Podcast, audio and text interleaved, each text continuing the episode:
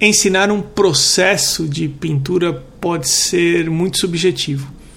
Existe uma forma de ensinar pintura, como por exemplo nas academias tradicionais de arte, onde se começa estudando os fundamentos através do desenho, isso é, os fundamentos como linha, forma, valores, etc., para apenas depois que estiver dominando esses fundamentos, iniciam-se com as aulas de tintas e cores.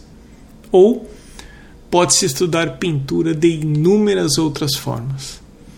Algo que é falado muito quando os alunos começam a se envolver com as cores é sobre a importância de se começar e permanecer o maior tempo possível utilizando apenas as cores primárias. Deve-se aprender primeiro como essas cores se relacionam entre si, para depois, em um segundo momento, adicionar mais cores numa paleta um pouco mais abrangente.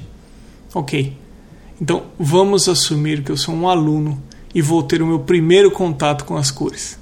Eu decidi que eu vou em uma loja de materiais artísticos para comprar minhas primeiras três cores primárias: amarelo, vermelho e azul. A gente sabe que quando eu estiver diante da prateleira de qualquer marca de tinta, eu vou encontrar uma gama grande de cores e vou me sentir bem perdido. Vai ter uma gama grande de cores apenas na seção dos azuis, outra na dos vermelhos, outra na seção dos amarelos para falar apenas das primárias.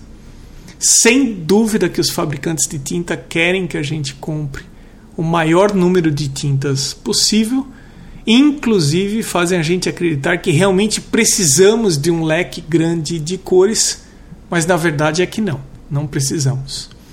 Se a gente for falar de temperatura de cores, isso é, cores frias e cores quentes, Quais seriam então as três cores primárias que poderíamos considerar neutras em relação à temperatura? Ouvindo uma entrevista do Scott Gelatley, Project Manager da Tintas Gambling, segundo ele, as melhores cores primárias neutras em termos de temperatura são Hansa Yellow Medium, Quinacridone Red e Phthalo Blue. Vale citar que essas primárias são nomes de tintas a óleo comercializadas nos Estados Unidos e eu não sei se pratica-se esse mesmo nome em outros locais, assim como em outras tintas, como aquarela, por exemplo. Pelo nome do pigmento, deveria-se ser tudo a mesma coisa, mas eu tenho dúvidas se sim. E já que eu citei três primárias neutras em termos de temperatura de cor, Considere então três primárias frias as seguintes cores: Cadmium Yellow Medium, Alizarin Crimson e Cobalt Blue. E como primárias quentes, considere Yellow Ochre, Cadmium Red Light e Ultramarine Blue. Não se preocupe em anotar esses nomes, eles estão na descrição desse episódio ou então em arteacademia.com.br na página blog ou na própria página do podcast. Acompanhe o Arte Academia no Instagram, no arroba Emerson Ferrandini. O podcast está também no YouTube, no canal Arte Academia. A seguir, o Instagram dos atuais apoiadores.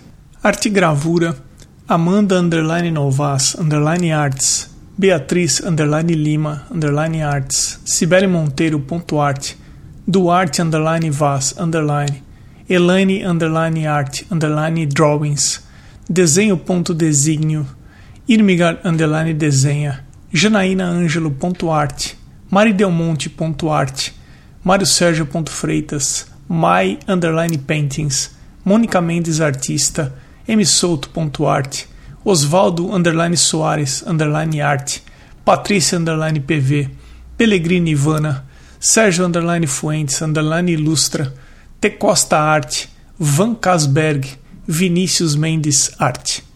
Agradeço também aos apoiadores anônimos. Eu sou Emerson Ferrandini, obrigado pela companhia e até o próximo episódio do Arte Academia Podcast.